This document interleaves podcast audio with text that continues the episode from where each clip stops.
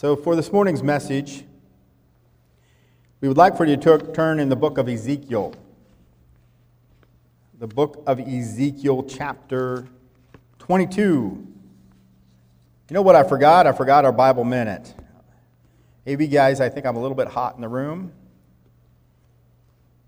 Our Bible minute, so I'm going to head and interject our Bible minute in our sermon. For those of that are listening online, you'll just have to join in with us. We've been talking about just the books of the Bible. And so we have, remember, it's Genesis, Exodus, Leviticus, Numbers, Deuteronomy. Those are the law, the Torah.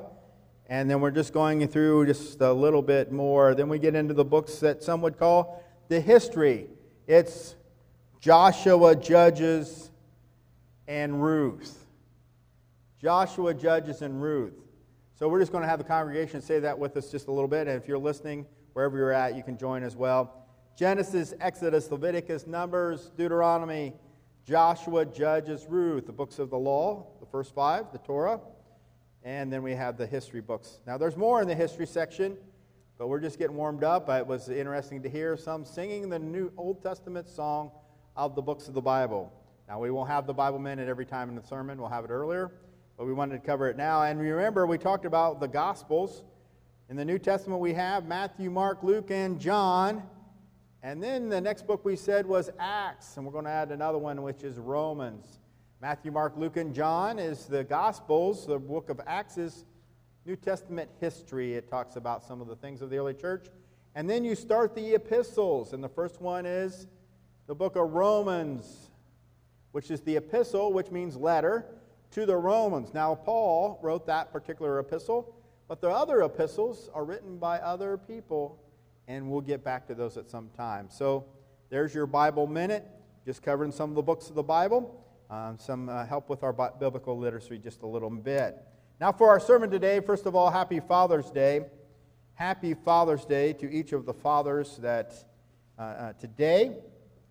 And for our message title today, it is Men, Fathers, Stand Up. Now, you don't have to stand up in the room. Just Men, fathers, stand up is that message title. And we're going to turn to the Old Testament, to the book of Ezekiel. Ezekiel. Now, Ezekiel chapter 22. Ezekiel chapter 22. And uh, they're going to put it up on the screen for those in the room so they can see it. And uh, this is a prophet, the prophet Ezekiel chapter 22. Now, we're going to look at this. We're not going to expound on all of it. We're going to try to introduce it to you and set the context that this is, which we're going to read, is to Jerusalem. It's a prophecy to Jerusalem. And then we'll talk about, when we get to about to verse 6, the scripture will switch into they're saying these are the things that Israel are doing to you in Jerusalem. So this would be like the federal government or the state government, but more of a federal government imposing things that are happening in your city, in your community. When we think of Jerusalem, which is a city in Israel, even today it's a city in Israel. But these are those times.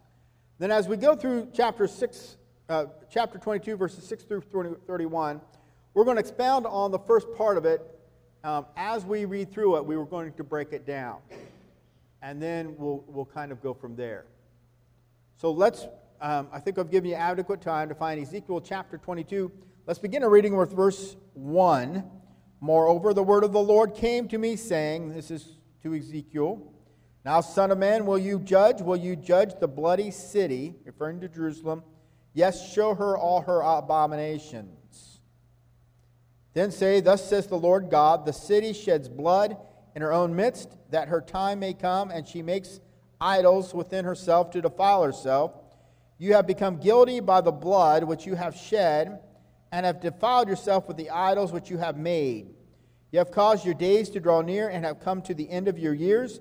Therefore, I have made you a reproach to the nations, and a mockery to all countries. Those near and far, from you will mock you as infamous and full of tumult. Now, he's talking again to Jerusalem. And you can think of your own community, or you might be mindful to help with your examples as we read through that, to think of some large city. It could be Columbus, Ohio. It could be New York City. It could be Los Angeles. It could be Chicago. It could be a city like that to get your idea of what is going on. Now let's break it down here. And he says, Look, the princes of Israel, each one has used his power to shed blood in you. The princes of Israel, the leaders of your country. The leaders of your country, the princes, those in leadership, each one has used his power to shed blood in you, to cause peril, to cause injury, to cause hurt. And we can think about those decisions by federal governments that have caused hurt and has caused injury in our communities. Verse 7 In you they have made light of father and mother. In your midst they have oppressed the stranger. and you they have mistreated the fatherless and the widow. In you they have made light of father and mother. And clearly you can see in the federal government today that they make light of father and mother, the roles of the husband of the father and mother in society, but particularly the role of the father. If you can think about it, if you're a young man, if you're a white young man especially, there are some that telling you that you are the oppressor.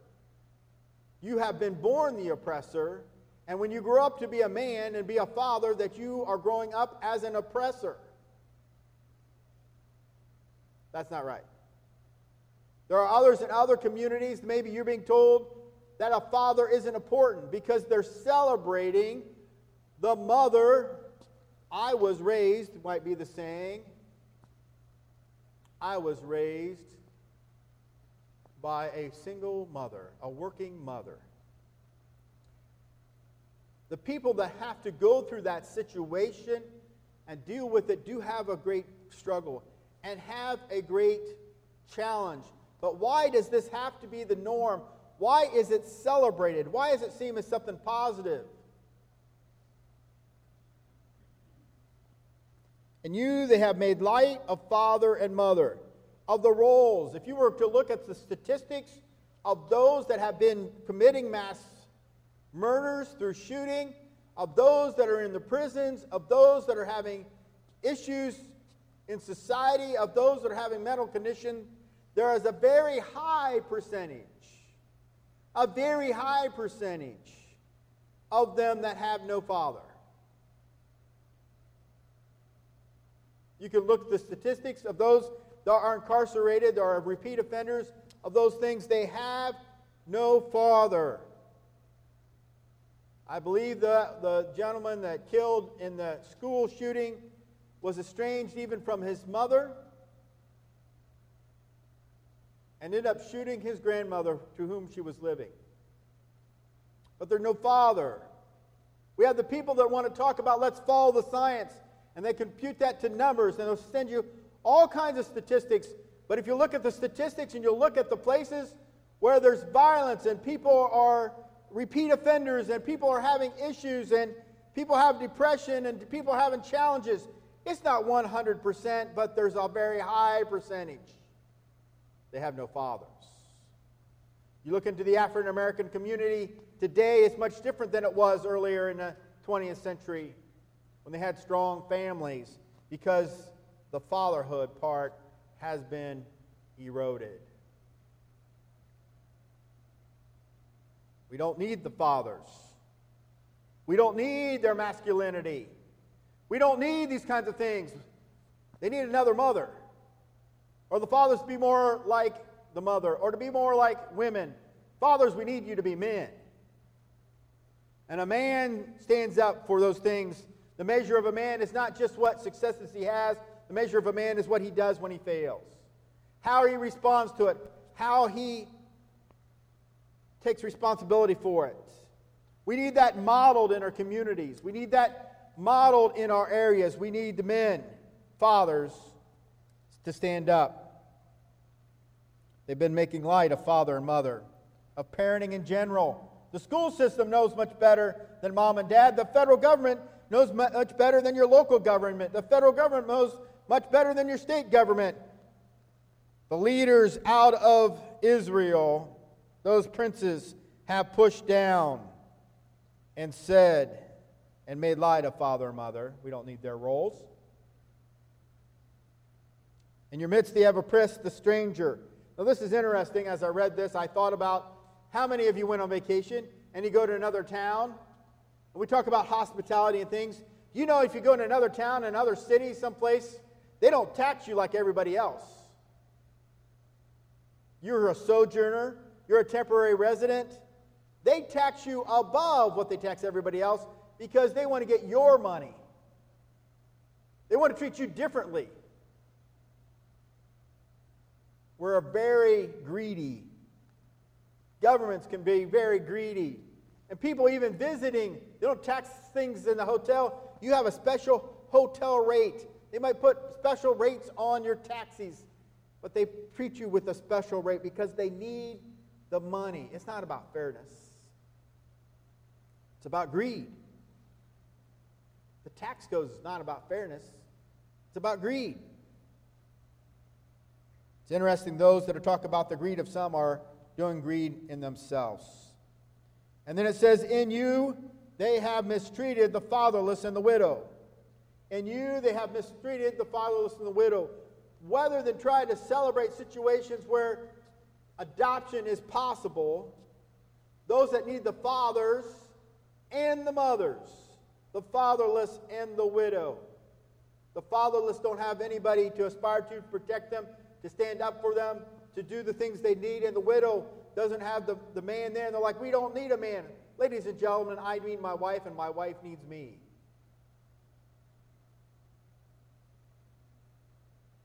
But they mistreat the fatherless and the widow. They can perpetuate the fatherless and the widow by making it kosher, making it okay, saying you don't need to have fathers, we don't need fathers. And by the way, if you're only going to give adoption out to those people that are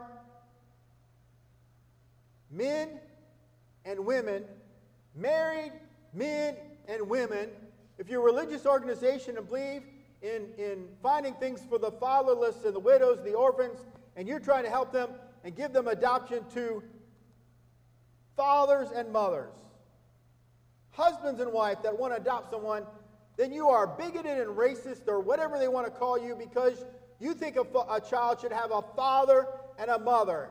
Not two dads, not two moms, a father and a mother. And this is coming out of Israel to Jerusalem. This is coming out of the federal government to the local communities.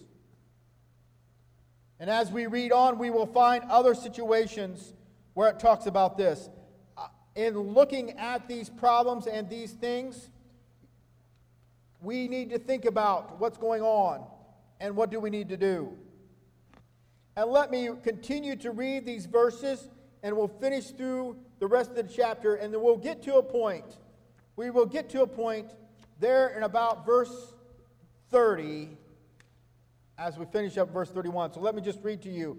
Now that you've started to look at this and you started to think about this, we're going to move from Israel back into the city itself. And we'll begin reading and continue reading in verse 8. We won't be breaking it down unless the Lord shall leave. You have despised, speaking to Jerusalem, you have despised my holy things and profaned my Sabbath. And when you think of Jerusalem, think of your community.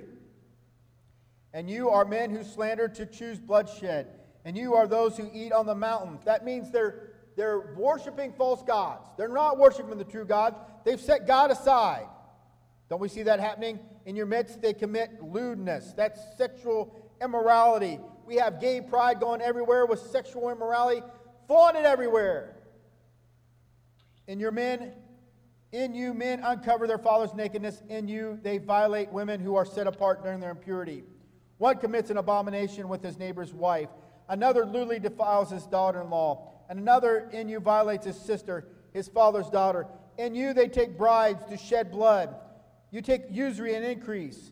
You have made profit from your neighbor by extortion and have forgotten me, says the Lord God. Behold, therefore, I beat my fist at the dishonest profit which you have made, at the bloodshed which has been in your midst.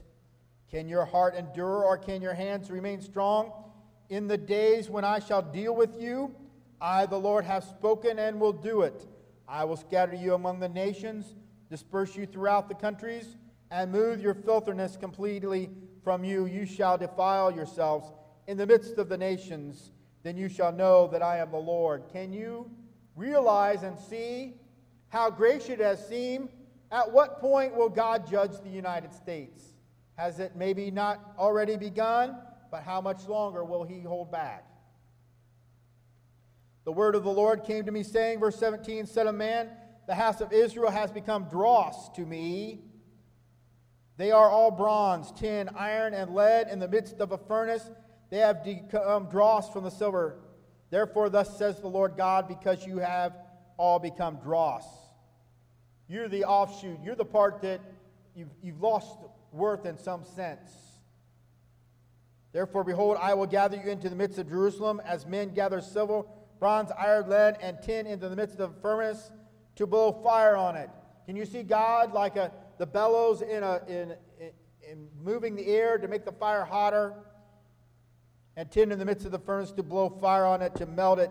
So I will gather you in my anger and in my fury, and I will leave you there and melt you. Leave you there and melt you. You don't want to mess with God. You don't want to mess with God. I see some of the perversion on places like Netflix, and now they're doing some show that they're coming out.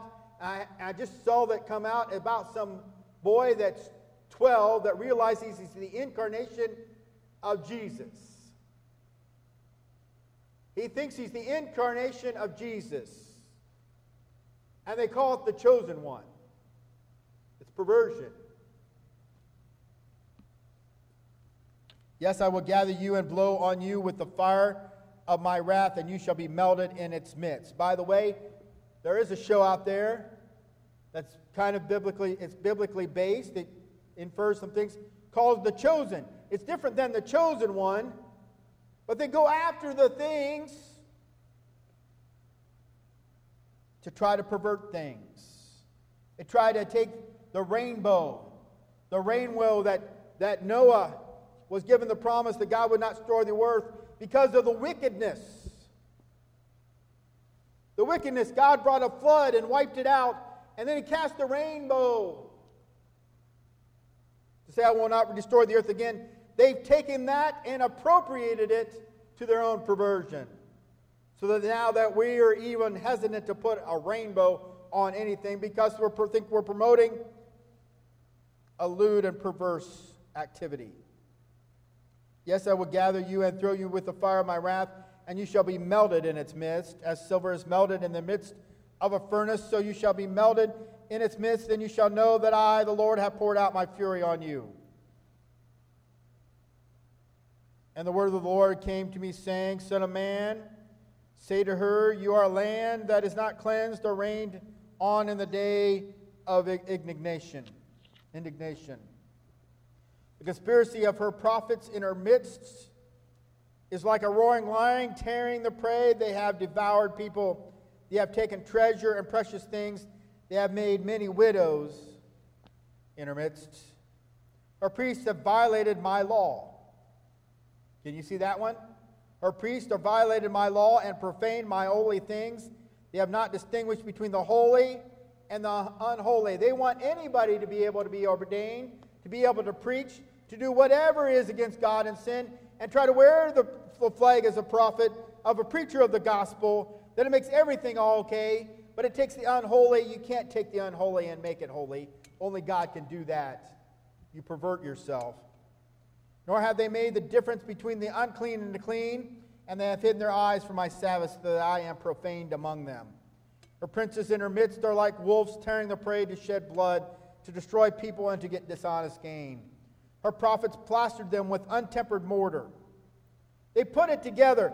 They plastered them with untempered mortar. They built a wall. You have people preaching and building churches that are hollow. They're built in their foundation, this untempered mortar. It's going to crumble and it's going to fall apart because it's not the truth.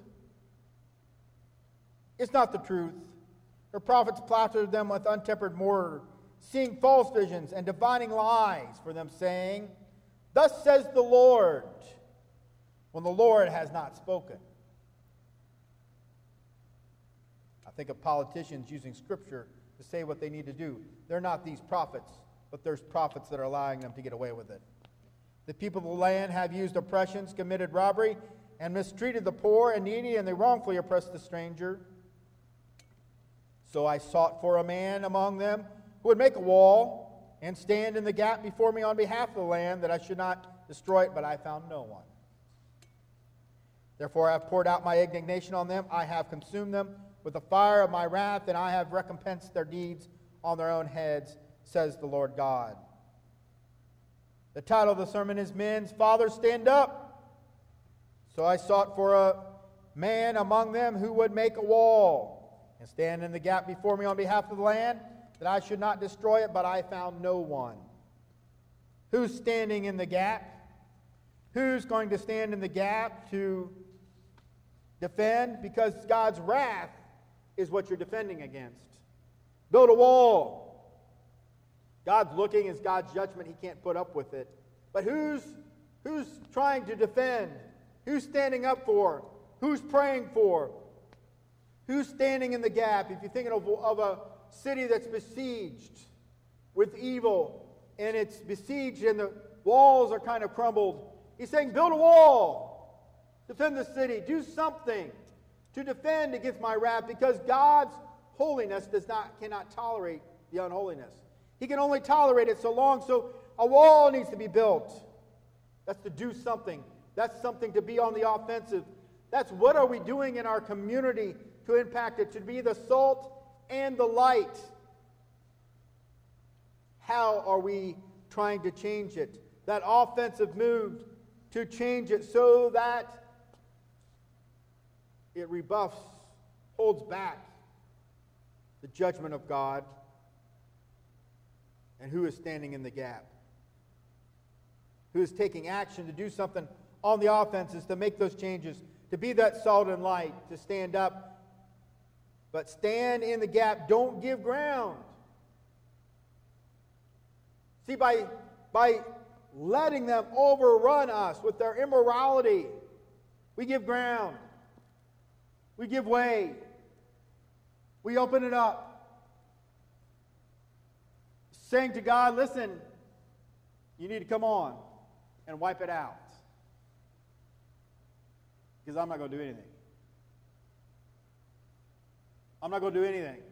And I'm not, I'm not only not going to do something to try to impact and protect my city from your judgment, to make them change their lives, I'm going to back up. I'm going to say, oh, it's okay.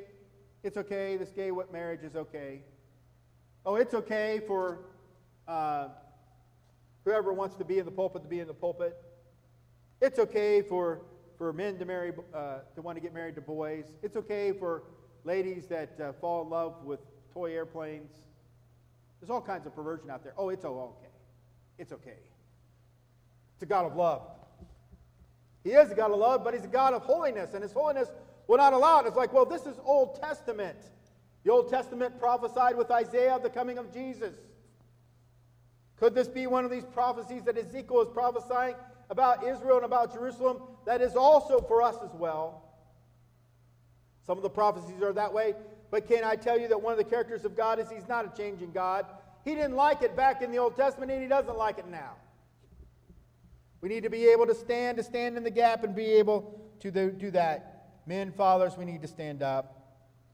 I think of another uh, visualization that we think about of someone guarding the sheep, someone taking care of our sheep. And fathers, that's kind of us. So We turn to Matthew chapter 10, 7 through 11.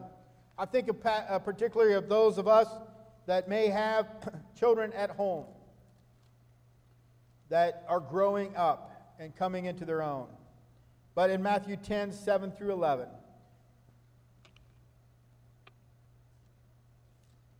if I found the right scripture.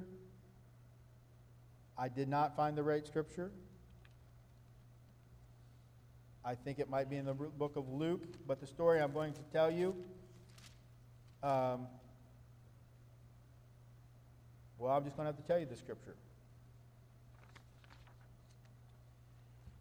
In the New Testament, Jesus says, He is the door. to the sheepfold. He's in the doorway, protecting the sheep. And in that visualization, what I want you to think about is the rocks made into a fence. And it goes all the way around. But right here is the door. Right here is the door. Did they find it for me? It's in John. All right, John 10. I was close. John 10, 7 through 11. Then Jesus said to them again, Most assuredly I say to you, I am the door of the sheep. I am the door of the sheep. Sheepfold, rocks around, something around, maybe back in a cave area, goes all the way around. And then there's this door. Who's the door? Jesus is the door. All who ever came before me are thieves and robbers, but the sheep did not hear them. I am the door. If anyone enters by me, he will be saved and will go in and out and find pasture. The thief does not come except to steal and to kill and to destroy. I have come that they may have life and they may have it more abundantly. I am the good shepherd. The good shepherd gives his life for the sheep. We're told later about how husbands are to love our wives as Christ loved the church. I don't think it's a great stretch as a shepherd visualization, as a shepherd role that we have, as fathers, as spiritual heads of our household, are responsible to stand in the door to protect our young families against the onslaught of the devil to help keep them in and keep them from going out into the dangers, to try to hold back the wolves and things that would try to get through. And see, sometimes when you're standing in that, in that doorway of that sheepfold trying to protect your family, I, there might be times. There might be times that some of you, you see the danger, you know what's really happening, your family doesn't completely know. It's too much for them to bear. They can't see it. If you told them, you would scare them. Sometimes it might be too much even to tell your wife, but you know it's there. You know it's coming. And you're going to have it beating against you. And on the front side, you're going to take the scars. You're going to take the storm, and it's going to beat against your body. It's going to beat against your emotions. But you're going to stand in that doorway and you're going to protect them. You're going to do what you can for that. It's like your city. That is your sheepfold. And you're going to stand there, and they're not going to necessarily know. And they're going to be like the Israelites or something complaining. They're going to complain about something, and, and you might not have a wife but you might have a wife, she might not be a Christian, and she might be the one that's scarring you in, the, in your back. She's stabbing you even your back. She's ridiculing you and uh, berating you. You might, she might be like Job's wife in the midst of the trial and the difficulties. She just tells him to curse God and die. But Job didn't. So you might be having to stand and stand, and the wind's blowing and it's hitting you in the face, and maybe there's discontentment behind, but you know that by God's direction, you're standing where you need to stand, and you just need to keep standing. Don't step out of the way and let them take over. It's your job to stand in the gap. Or maybe that's another picture. Your kids have gotten older, and we look at Luke 15, 11 through 32. I'm reading some of these stories because some of you might not be familiar with them. Luke 15, 11 through 32. I'm not going to tell you all, I'm going to tell you this story, but this, that's the reference. Luke 15, 11, 32. It's of the prodigal son. It's of the prodigal son. the son got to a certain age, which happens. Our children get to a certain age. They come to the age where they're not in the sheepfold anymore. You've tried to prepare the best you can. You try to prepare them spiritually. And they go and they decide to do their own thing. Now, some of them, like the older brother, they, they might stay around and they might choose the same lifestyle, the same worldview that you have, or they might be the prodigal son and they choose to go out into the world because they feel that's better.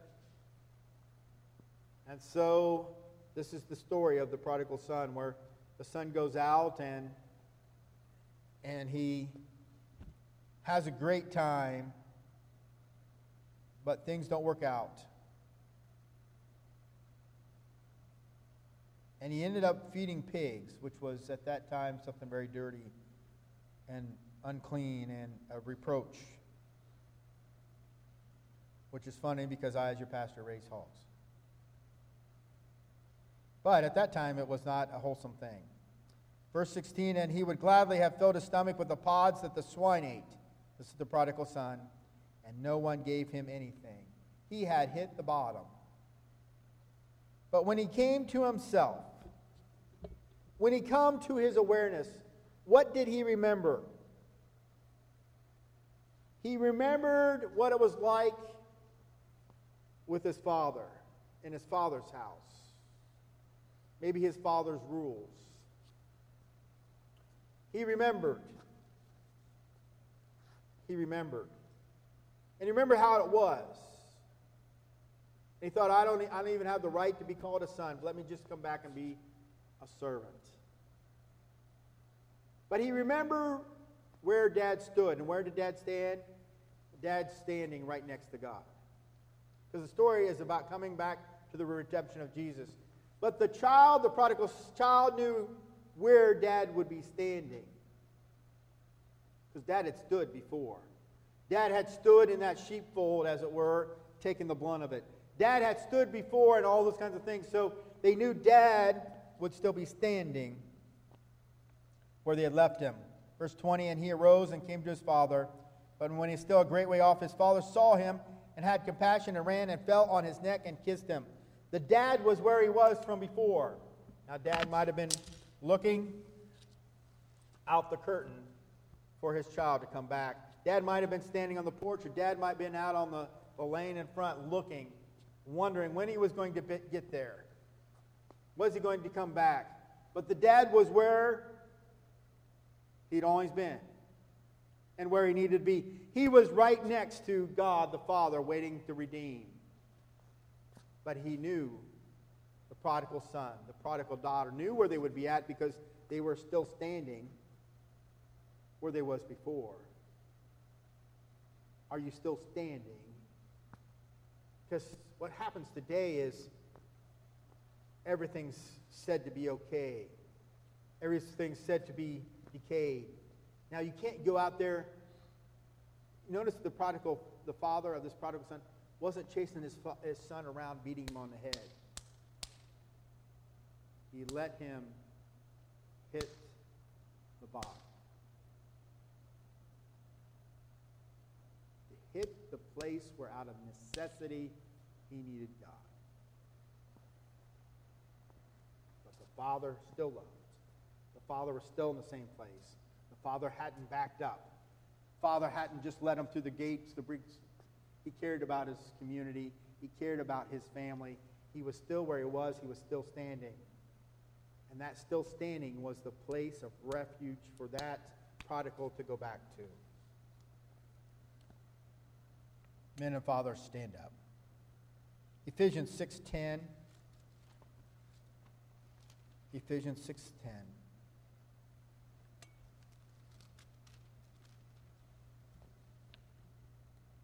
Finally, my brethren, be strong in the Lord and in the power of his might.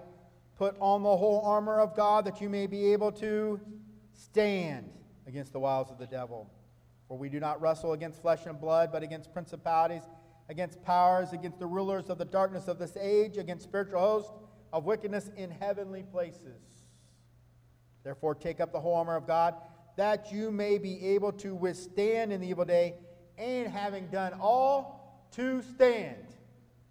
Stand therefore, having girded your waist with truth, having put on the breastplate of righteousness, and having shod your feet with the preparation of the gospel of peace. Above all, taking the shield of faith, which with you will be able to quench all the fiery darts of the wicked one, and take the helmet of salvation and the sword of the Spirit, which is the word of God, praying always with all prayer and supplication in the Spirit, being watchful to this, and with all perseverance and supplication for all the saints, and for me, that utterance may be given to me. And we'll stop there at the end of verse 18. Verse 13 again, therefore take up the whole armor of God that you may be able to withstand in the evil day, and having all, done all, to stand. Stand in the gap, impacting your community for God, being the salt and the light. Be the door and the sheepfold, protecting your flock from those that would do them harm. Be the father still standing faithful in the tenets of God, where your prodigal son or daughter expects, knowing where you'll be. Still protecting your other the other siblings still obedient to God. They may have to go through the crisis of the prodigal, may need to hit a wall before they become awakened. They'll know where you'll be, standing near and beside God, waiting with open arms, still loving. And but having done all, to stand. Men and fathers, stand up and keep standing. Let's be standing together.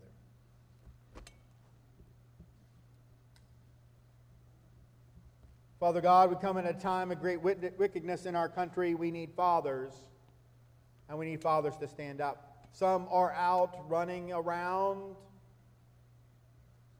not fulfilling their responsibility, having no father to tell them and model for them what they should be doing. But Father, we pray that the Holy Spirit would get a hold of them that they would be shaken, that they would hit the ground, they would hit the wall to the point that they realize that they need God. It might be a point of redemption to bring them back to you.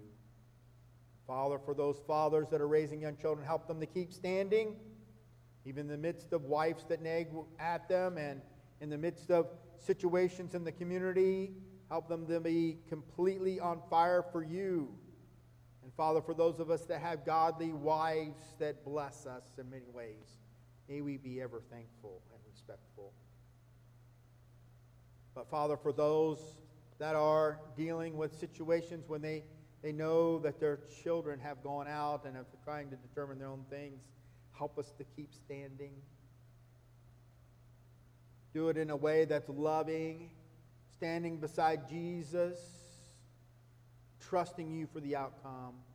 But Lord, help us in our own spirituality that not be so focused on the country, not so focused on the community, not so focused on waving the flag around, not so focused on everything else but you, that we fail to stand in our own relationship with you.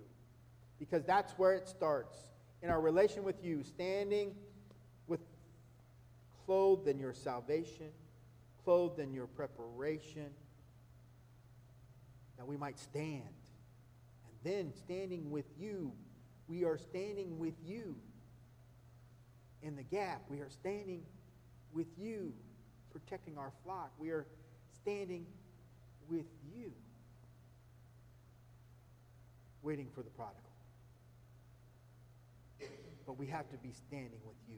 I pray to Lord that you help each father to find that place, that they would be sold out to you on fire for you, and that people will look to say they're standing and draw strength from it. We thank you for hearing this our prayer. In Jesus' name,